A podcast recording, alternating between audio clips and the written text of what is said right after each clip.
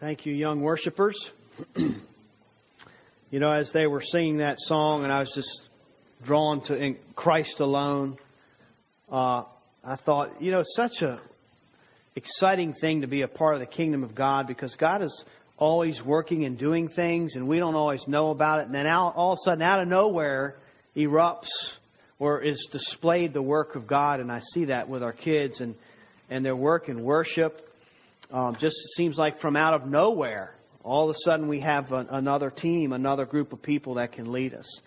And also, I was just thinking about Brad's perseverance in building a team um, of worshipers. I don't know if you've noticed, but each Sunday there's something a little different. Brad's been uh, tweaking and problem solving and things, and he's got a team. He's building a team here, and there's been progress made every Sunday, and we appreciate that as well.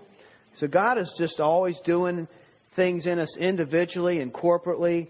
And I just love the surprises that God has for us. We don't know what tomorrow brings, but we know it's good. Well, it's good to be in the house of the Lord with you this morning. Appreciate your presence. And we will be in God's Word in Nehemiah chapter 4. As we continue our study in this book of Nehemiah, you'll recall in chapter 1 Nehemiah is very anxious to receive a report back from his brothers who have gone back to Jerusalem, the motherland, and Nehemiah is in Persia, serving King Artaxerxes as his cupbearer. And he wants to know how is the city and how are its people, and unfortunately he gets a bad report.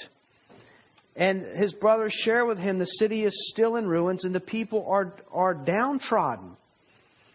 And so Nehemiah is grieved in his heart and his spirit, and he, and he begins to pray for an opportunity to go. He wants to do something about it. He wants to go. And so he prays in chapter 1 for an opportunity, and that opportunity comes in chapter 2, and the king sends him with the materials that he needs back to the city to rebuild it and to reestablish it. And then in chapter 3, we saw the work begin. Nehemiah makes his plea to the people. We've got a work to do we have, there's a God to be worshiped. And so they coordinated and co labored and cooperated, and the work of God is being accomplished. And layer by layer, the wall is going up. The city is beginning to be protected. The people are finding their identity again, their meaning and their purpose as the people of God. Now, we have probably noticed, at least in Ezra and Nehemiah, there's a theme, and I think it's in all of Scripture. When mighty things are being accomplished for God, you can almost always expect something else to pop on the scene. And that something else is opposition. And we heard this morning in Sunday school, it has been said that wherever God is at work, Satan pitches his tent. And that's what we find in this chapter, chapter 4. We find opposition to God's work, and then we'll look at how they overcame the opposition to God's work. Have you ever faced opposition in your walk? Have you ever faced opposition in your calling to do what it is that God wants you to do? Hindrances, bumps in the road? How do we overcome these things that sometimes seem insurmountable? We will find that in this chapter this morning. Well, first we look at the opposition that they faced. Verse 1 of chapter 4. Now, when Sanballat heard that we were building the wall, he was angry and greatly enraged, and he jeered at the Jews. And he said in the presence of his brothers and of all the army of Samaria, What are these feeble Jews doing? Will they restore it for themselves? Will they sacrifice? Will they finish up in a day? Will they revive the stones out of the heaps of rubbish and burn ones at that? Tobiah the Ammonite was beside him, and he said, Yes, what they are building, if a fox goes up on it, he will break down their stone wall.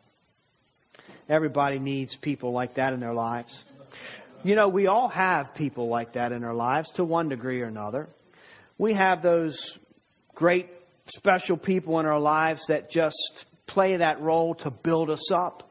They want to encourage us in our walk with the Lord and in our lives, and they, they mean everything for our good. And then there are those unfortunate souls that are in our lives that really don't care much for us. And they will belittle us and put us down every chance they get.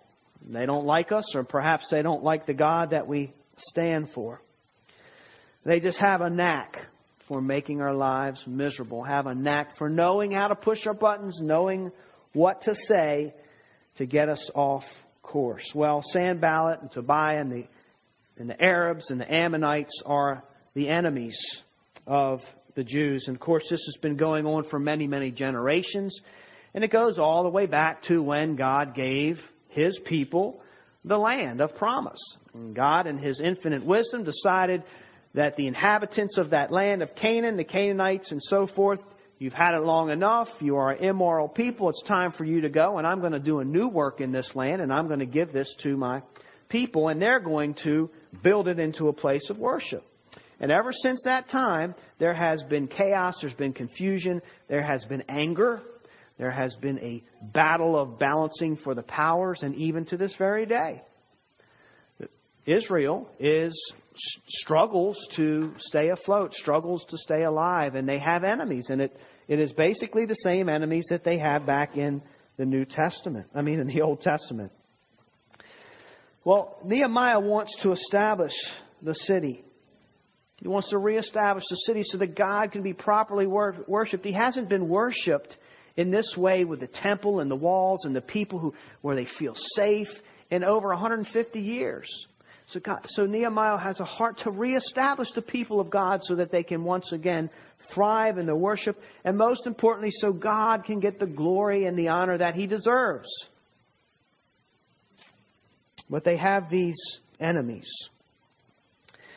And these enemies have reasons, of course.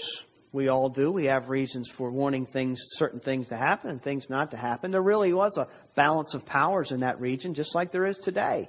And when one of those nations that are so close together and they're interacting, when, when one gets uh, an upper hand or the edge over the others, it just changes the whole dynamic of the landscape. And we read a lot today about Iran and nuclear powers and how the other nations are nervous about what is this going to do to the balance of the powers. And well, in this day, the same thing was happening. They didn't want the, the Jewish people to rebuild their lives and to once again become a city that flourishes because the powers wouldn't be balanced. At this time, Samaria, even though they were a conquered people under the Persians, they still held sway in that area. And they, um, they benefited from economic prosperity because they were in line for a trade route north, south, east, and west. If Israel, who is also in a strategic place for trade, if they rebuild, then people will bring their trade there. So there are a lot of different reasons why these enemies do not want Israel to rebuild their city and to once again be strong. They all kind of pose a threat to each other and have to keep an eye on one another. So what these enemies decide to do first is basically a verbal onslaught. It's just it's it's an attack, a verbal attack. And as James reminds us in the New Testament, the tongue is a powerful, powerful instrument. It speaks things.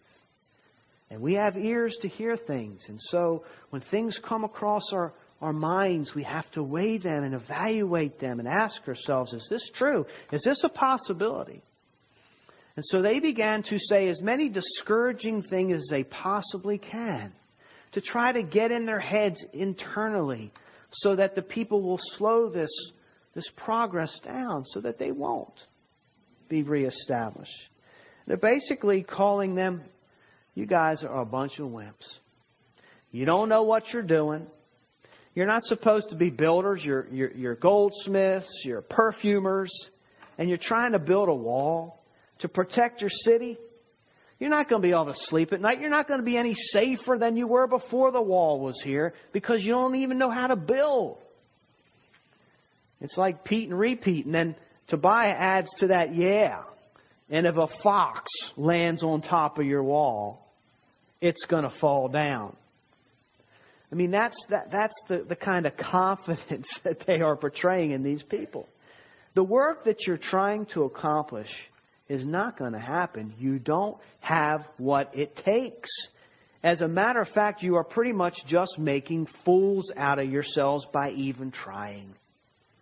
So, the conclusion or would would be to pack it up. Just, just stop. Just stay there like you were before. Don't try to unsettle things like this. Sanballat even says, What are you going to do? Make sacrifices? And I think it was verse 2. The idea is you're going to have to just keep making these sacrifices to God until you find His honor so He builds the wall for you because you can't do it. So keep making your sacrifices. It's a lost cause. Even if you get it up, it will come crumbling down. So we might call this today, they're really trying to get in their head. Trying to get into their heads so that they will second guess themselves and not proceed with this work. Now, does any of this sound familiar? If we just launch ourselves, take ourselves out of this city in Nehemiah's day and put the people of God in today's world, say you and I, does any of this sound familiar at all? Have we ever felt attacked? Do we face opposition in the work that God wants us to do? Absolutely.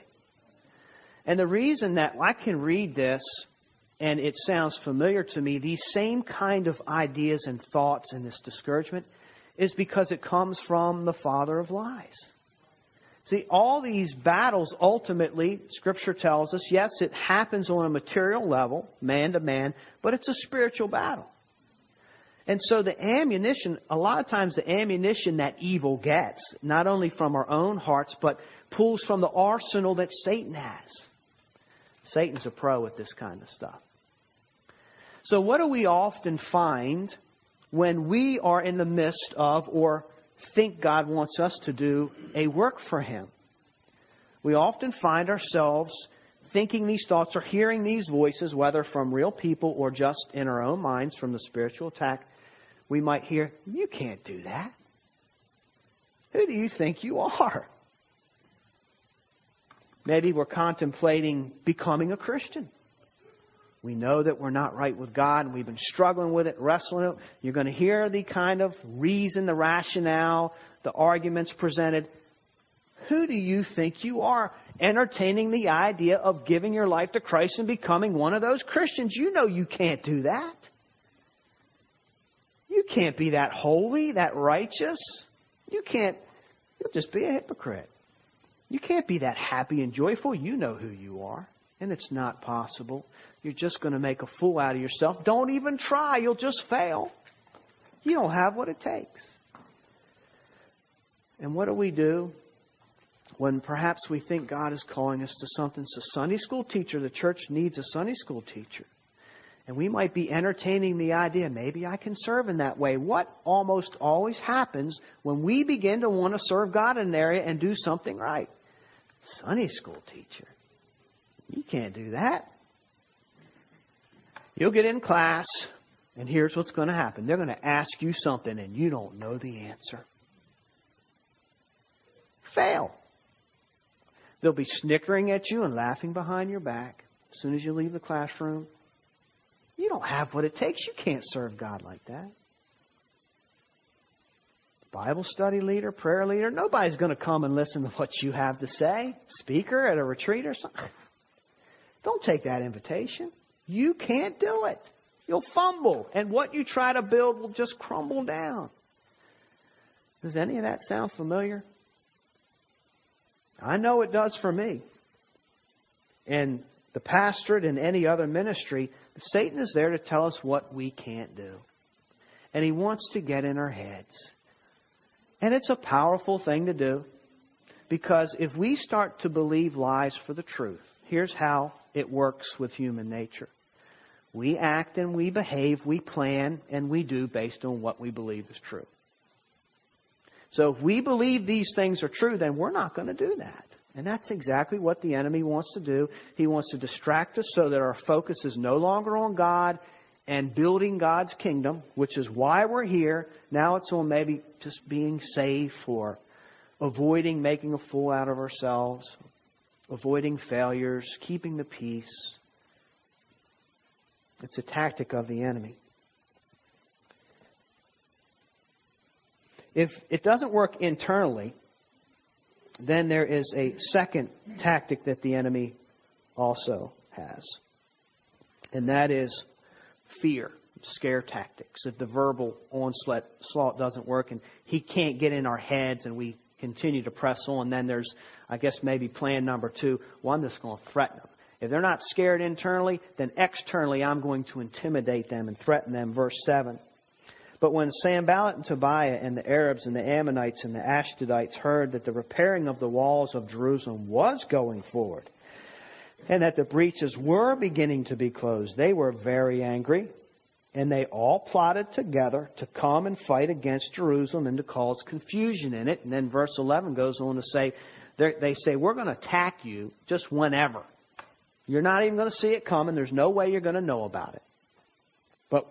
When you least expect it, we're going to be right there, and we're just going to wipe you out.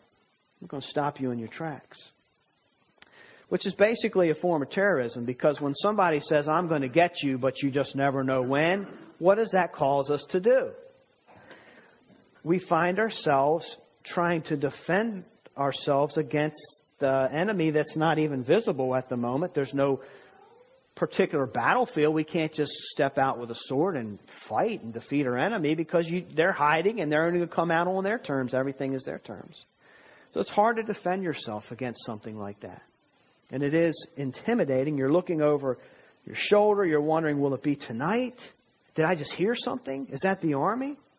Was that the clashing of a sword I heard? Was that a horse? And so you're just constantly wondering, when will this happen? The enemy loves fear. Satan operates and feeds on human fear. One of the most popular commandments in Scripture, and it's surprising because you think it should be love and so forth, but one of the things that God constantly says, practically more than anything else, is do not fear. Do not fear. You start in Genesis, you end in Revelation. Here's what God's telling his people every generation those that have come and, and they're gone, and those that will come. Do not fear. Fear not. I'm with you. I got this. And he constantly tries to soothe our hearts and our minds because we're bombarded by these kind of thoughts where we think everything is at risk. And and he loves to paint the enemy loves to paint this, this picture of all the bad that can happen to us and just let our minds run off. Well, what if this happens and this happens and this happens and this happens? Yeah.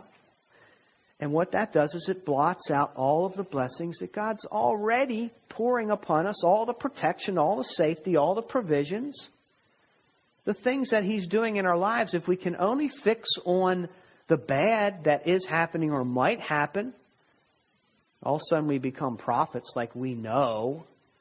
This, we, we begin to predict the future, or we act like we can because we just know this is going to happen, and it's bad, and it, and it doesn't always happen. God is, God is God in the midst of our fears.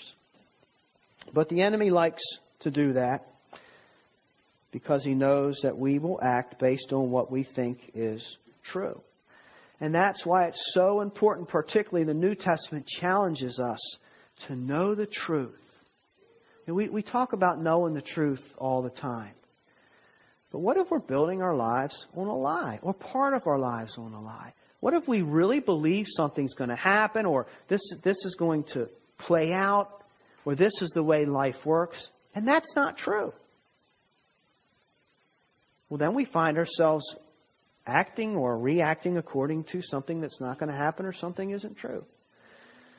That's why we want to build on the rock. God's word is true. It is absolutely reliable and dependable. We don't know about the fads and all this advice from philosophers and talk shows and even doctors and even science. I mean, we're discovering new things, and some things are reliable and some things aren't, but God's Word is always reliable. He doesn't change His mind. And so we want to build our lives on the rock. Is what we are standing on the rock of God? Biblical truth. Well, that's the opposition that has taken place. That's what they're facing. And this is a huge test. This is real stuff. just like it is real in our own lives. And by the way, we are in the midst of um, the age of the church, or at least not that it hasn't seen persecution, it's always seen persecution, but the church has seen more persecution in our day than ever.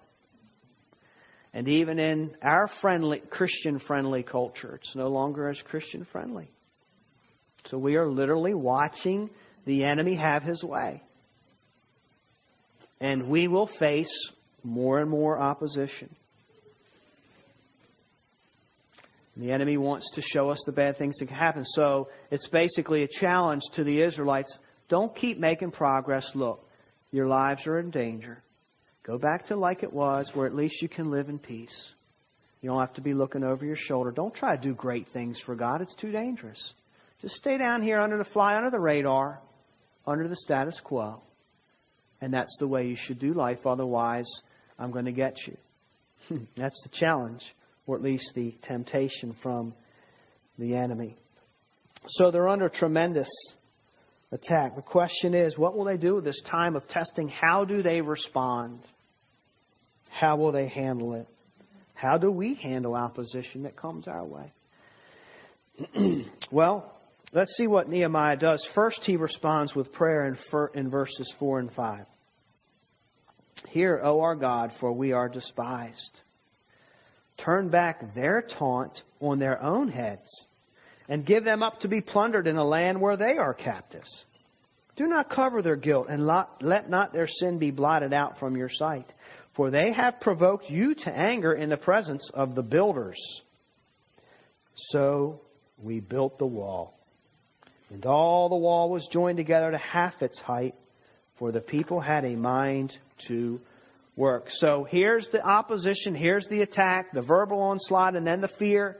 We're going to line our army up and we're just going to attack you when you least expect it. What do you do when the opposition comes like that? Nehemiah prays. First thing he does. We'll see this throughout this book. He is constantly taking things to God. This is his response to the hardships of life. It's his, almost his instinct to express himself to God. Look what's going on, Lord. We, we need you here. You're the King of Kings. And he does this because he realizes that there's a God to go to, but also it isn't just about Israel. It's not just about Nehemiah and the people. What they're doing is about God. It's a reflection of God. And so, essence, th- this, this fight is God's fight as well. And so he is calling upon the God that takes a personal interest, interest in them. The enemy wants him to feel alone, completely cut off. You don't have any other nation to turn to. If we fight you, if we line our army up, you got nowhere to go. It's just you.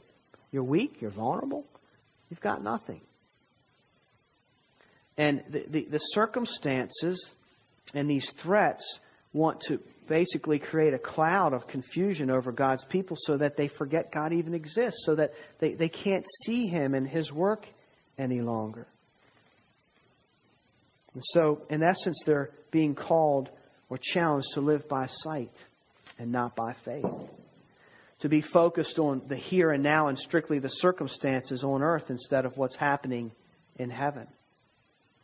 Same kind of things that we face today. And we as believers are to rise above or to get a little higher so that we can see over the artwork of this world as it is and see that there's this incredible amount of spiritual activity that's taking place in the heavens and that the world and the enemy does not get the final say, but God does. And so prayer enables Nehemiah to see this and to know this truth about God. Another example of believing lies, if, like believing, well, God's not going to help you. He's not there for you in your hardest time. You are on your own. You know, when we feel like we're on our own, we immediately just realize, I can't carry this burden. I quit. I give up. But when you realize that God is with you and God is for you, which is the reality that we live in, then we can continue to, to hope and to press on. The truth is, it is too much. What they're trying to do, it's too much for that, for those limited amount of families, moving all those rocks and making all these sacrifices and trying to scratch out a living while you're building the wall. It is humanly too much. And that is a fact. And if you just look at that fact, then what are you going to do? You'll be overwhelmed and quit. But if you also realize that God is in this, God is helping them build the wall, it's a game changer. And that gives them reason to press on. So Nehemiah doesn't look at the circumstances alone because the circumstances aren't God. God is over circumstances. He's sovereign over these things. So he resists the temptation to quit. And he, and he says, So we build. So we built the ball. I love that answer because you have all this opposition. And so what does Nehemiah do? Well, I prayed and we built. We built the wall. Even though that they were very, very threatened. So his reality is that God is in a special relationship with them. God will see this through. It's not just their wall, it's God's wall. It's not just his people, it's God's people. It's, it's God's city. That's our hope for our church today. It's not just it's just not what we do to serve. It doesn't depend on how well we do. We want to strive to do our best always. It's God's church. Christ is the head. That's our hope. It doesn't if it were if it's dependent upon the pastors, the leaders, the elders, or the teachers and so forth, then if we look at those circumstances and those realities, we could be pretty discouraged. But when you realize that what is happening here is a work of the God of gods, the only true God, it's a game changer. And, and it just encourages us and inspires us that God is with us and we can do this. We can do the Christian life and we can manifest the presence of Christ to this world. It's a powerful reality. Isaiah 63 9 reminds us of the compassion of God and how God just, He knows what, what's going on in our lives. He feels our pain, so to speak. Takes us back to the Israelite wanderings. He says, In all their distress, He too was distressed. And the angel of His presence saved them. In His love and mercy, He redeemed them. He lifted them up and carried them all the days of old. See, if we, if, if we keep our eyes fixed on God for who He really is, that's our reality. If, if we can just stay focused on Him and not the things of this world, they're secondary, not primary. God has got to be primary, then we can do the Christian life. Then we can step up to the plate and serve as God calls us to serve. Then we can do the impossible, and that is be a thriving church in the midst of a culture that is going downhill. Be a moral people in the midst of an immoral culture. Be a people that care about holiness and justice in the midst of a culture that can't even define what it is. These things are possible for the people of God with the presence of God. God is strong and powerful. I always love the words of Pastor Dick Woodward where he said, We can't, but He can and He's with us. One of the messages of the Old Testament. So Nehemiah looks to God for mercy. He prays. But in his prayer is not just God uh, asking for God's mercy, it's also a petition for God's justice. Do not cover their guilt. This is what he's talking to God about when he thinks about his enemies. He's saying, God, don't cover the guilt. And all this harm that they want to come on us, May it come on their own heads. May they suffer from the very things that they are wishing us to suffer from. This is called an imprecatory prayer. Uh, imprecatory prayers, it's when in the prayer life people uh, actually call for God's justice or call for God's wrath. We find this, and you know, you read it in Scripture, and it makes you a little uncomfortable sometimes. the things that God's people ask God to do. Here's a great one Psalm 109. It's a prayer of David, a man after God's own heart. Be not silent, O God, of my praise, for wicked and deceitful mouths are opened against me, speaking against me with lying tongues. They encircle me with words of hate and attack me without cause. So there's the problem. There's the opposition. And so what does David pray? Verse 8 May his days be few. May his children be fatherless and his wife a widow. May his children wander about and beg, seeking food from afar, and and from the ruins that they inhabit. May the creditor seize all that he has. May strangers plunder the fruit of his toil. Let there be none to extend kindness to him, nor any to pity his fatherless children. He loves to curse. Let curses come upon him. He didn't delight in the blessing. May it be far from him. May this be the reward of my accusers from the Lord of those who speak evil in my life. Help me, O God. Save me according to your steadfast love. Verse 29 May my accusers be clothed with dishonor. May they be wrapped in their own shame as in a cloak. Have you ever prayed an imprecatory prayer? Don't raise your hand. Might make me nervous. I mean, what do you do with that? I mean, where's the turn the other cheek and love your neighbor and forgive and mercy and grace? Where's all that? Is it is that legal? Can Christians do that? Can we pray for God's wrath to come? Can we pray for God's justice to be executed on those that wish evil? Well, scholars don't agree on the answer to that question. They're all over the place with it because it's tough. What do you do with it? And some say, well, yeah, they're in the Bible, but God doesn't approve of them. It's just, it's just man speaking his mind. Others say they shouldn't be in Scripture. And uh, some say it's not really prayer, it's, it's prophecy and it's going to happen. It's just kind of God telling people what's going to happen. But um, in the New Testament, we find imprecatory prayers after Christ has come and, and seated at the right hand of the Father. One of the so so are they for today? Well, we have them in the New Testament. People prayed them. The Apostle Paul says to Elymas, the uh, the magician in Acts 13, um, he says, Paul looks at him intently. Of course, Elymas is up to no good. He's trying to turn the holiness of God into some kind of magical experience, true spiritual transformation to magical.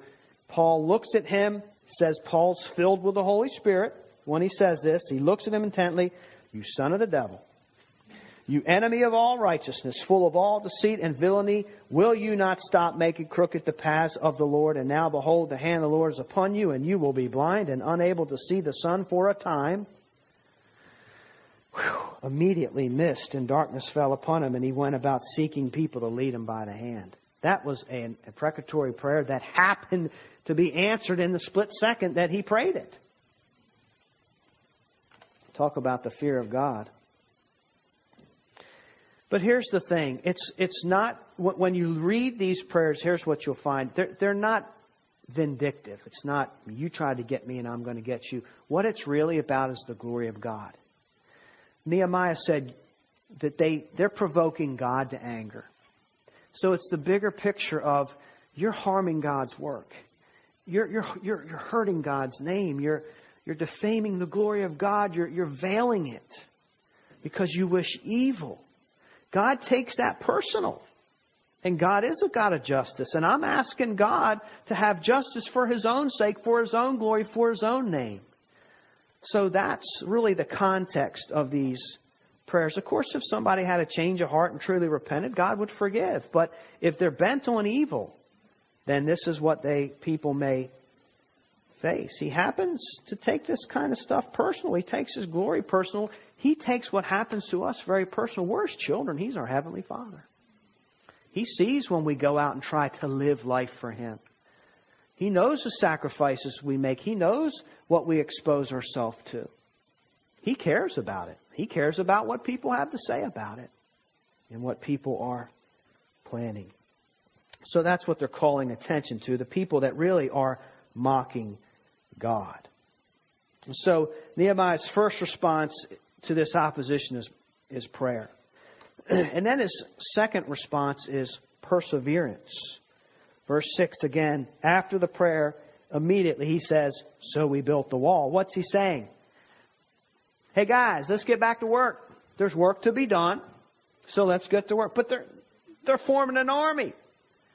Get back to work. But didn't you hear what they said? We can't do this. We're going to be outnumbered. It'll just fall down. We're not really safe. Pick up the tools and get back to work. God's work is to pray, but God's work is also to get back to work. Yes, we're vulnerable. We can't control everything, but what God has called us to is to build this wall. So let's get back to work. It's perseverance. So let's not sit around and feel sorry for ourselves or sit around and wait for the next attack. Let's be busy doing the work of the Lord. Give what you have to God. So we built the wall, he says, verse 6 the people had a mind to work. They regrouped, they persevered, they refocused, they rebuilt. And to have a mind for work, what that means is they were in it with their whole hearts. If you really want to get something done, we, we know this is true. If you really want to get something done in life, we have to go at it with our whole heart. That's the best possibility we have. Have you ever done something half heartedly? Or do, do, you work with people that are in it just kind of halfway? What, what do they do all the time? Eh, I don't want to be here. They whine and complain. I could be out doing this and I could do be doing this, but I'm stuck here doing that. It's a half-heartedness. It's hard to get anything done. You're not willing to make the sacrifices, but when you're in it with a whole heart, when you have a mind to it, that means I really want this done. And I'm going to jump in with both feet and do everything within my power to accomplish this. That's, that's wholeheartedness. Galatians 6 9, the Apostle Paul says, Let us not grow weary in doing good, for in due season we will reap if we do not give up. That's perseverance. So then, as we have opportunity, let us do good to everyone, especially to those who are of the household of God. Perseverance in the household of God. Don't give up. So Nehemiah is building the house of God. They're persevering and they are making progress. It's okay to be tired. It's okay to know that there are threats out there. But when God calls us to something, it's not good to quit. It's not good to quit if we haven't been released. Perseverance. What does perseverance look like for us? Perhaps we're in the midst of opposition or some kind of struggle. Perhaps we're tired and we're entertaining the idea of, of quitting because we've lost focus of God and it's become more about us than God. Perseverance is a part of the Christian life, it's an attribute. It's a godly attribute. It's something we can't do the Christian life without. We can't live for the moment. It's that longevity, perseverance. It's getting back. I remember uh, being counsel. I remember Grammy giving counsel to someone who was very, very discouraged and just had a hard time waking up in the morning and even wanting to face the light. What do you tell somebody like that? What, what do you do when you just don't feel like doing anything? And her advice was you get up and you do the next best thing. You just do the next right thing that you know you have to do. What's that? It's perseverance. Even when you don't feel like it. Because it's right and it's good, it counts. So you just do the next right thing. Sooner or later, things will fall back into place. so, the next, the, the remainder of this passage is kind of lengthy. I'm going to read it hit or miss so we can conclude and see what perseverance looked like for Nehemiah and the Israelites. So the uh, the enemies they continue kind of paraphrasing. They were very very angry. They continued to plot.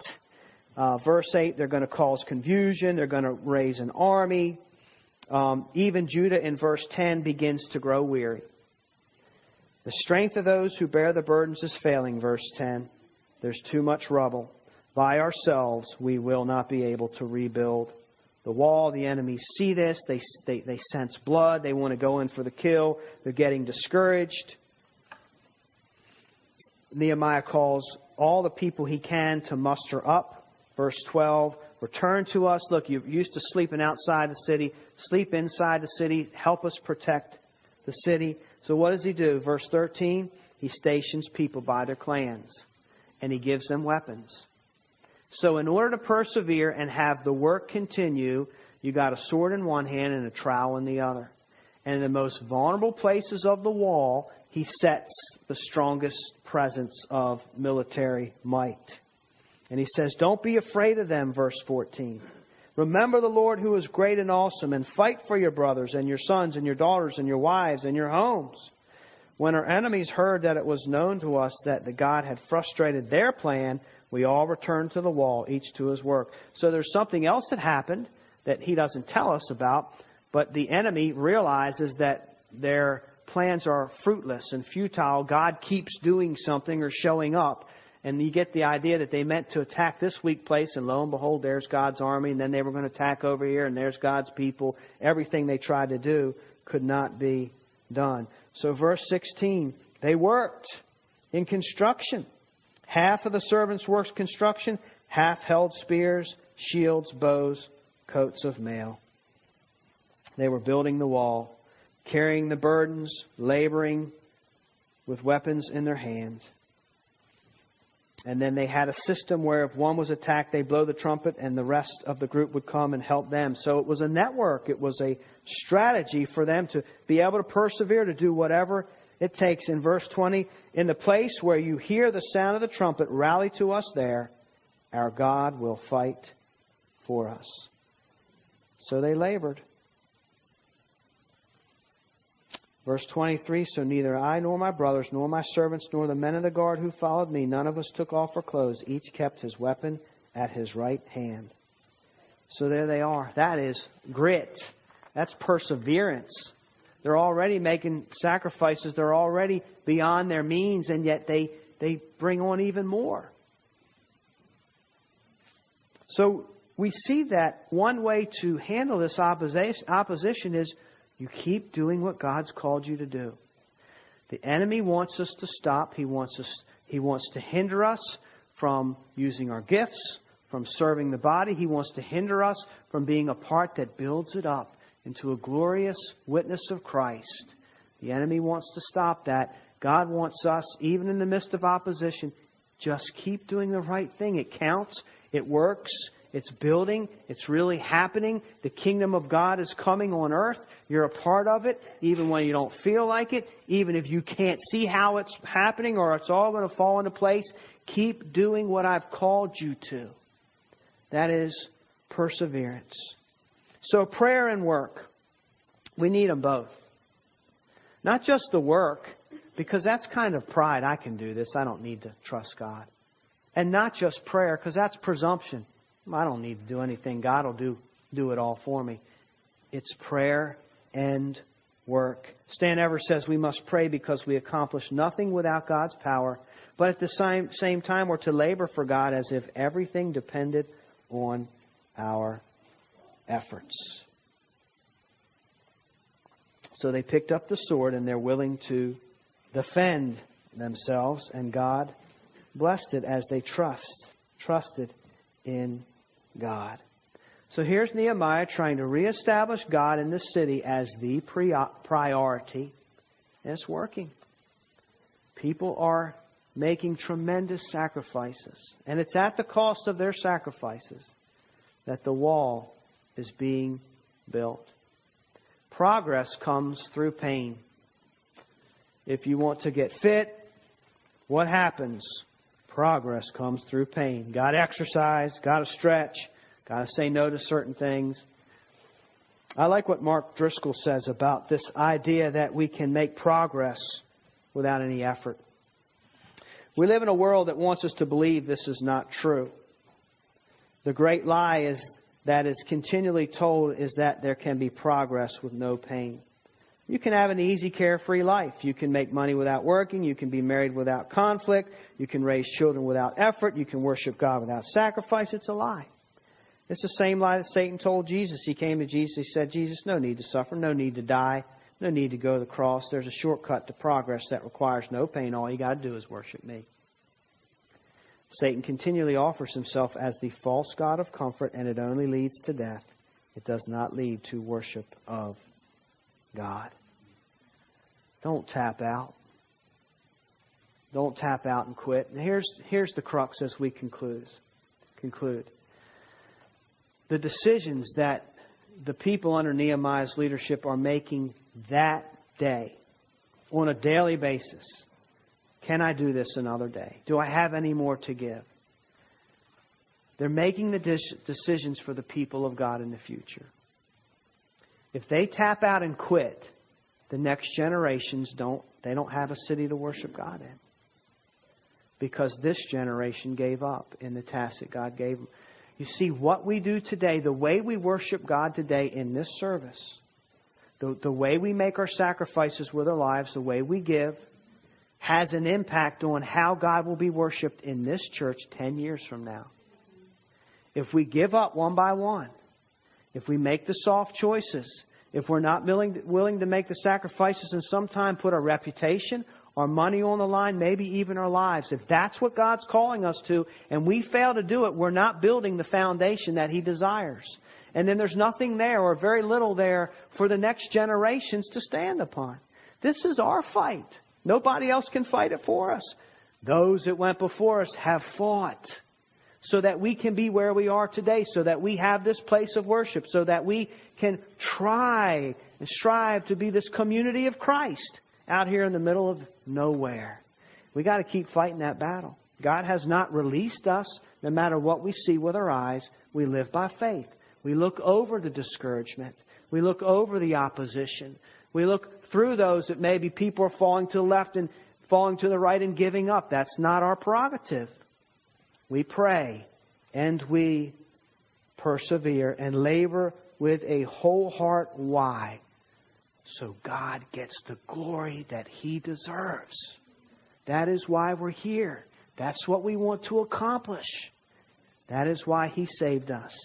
And that is why, by God's grace, or what by God's grace, we shall accomplish with our breath and with our life.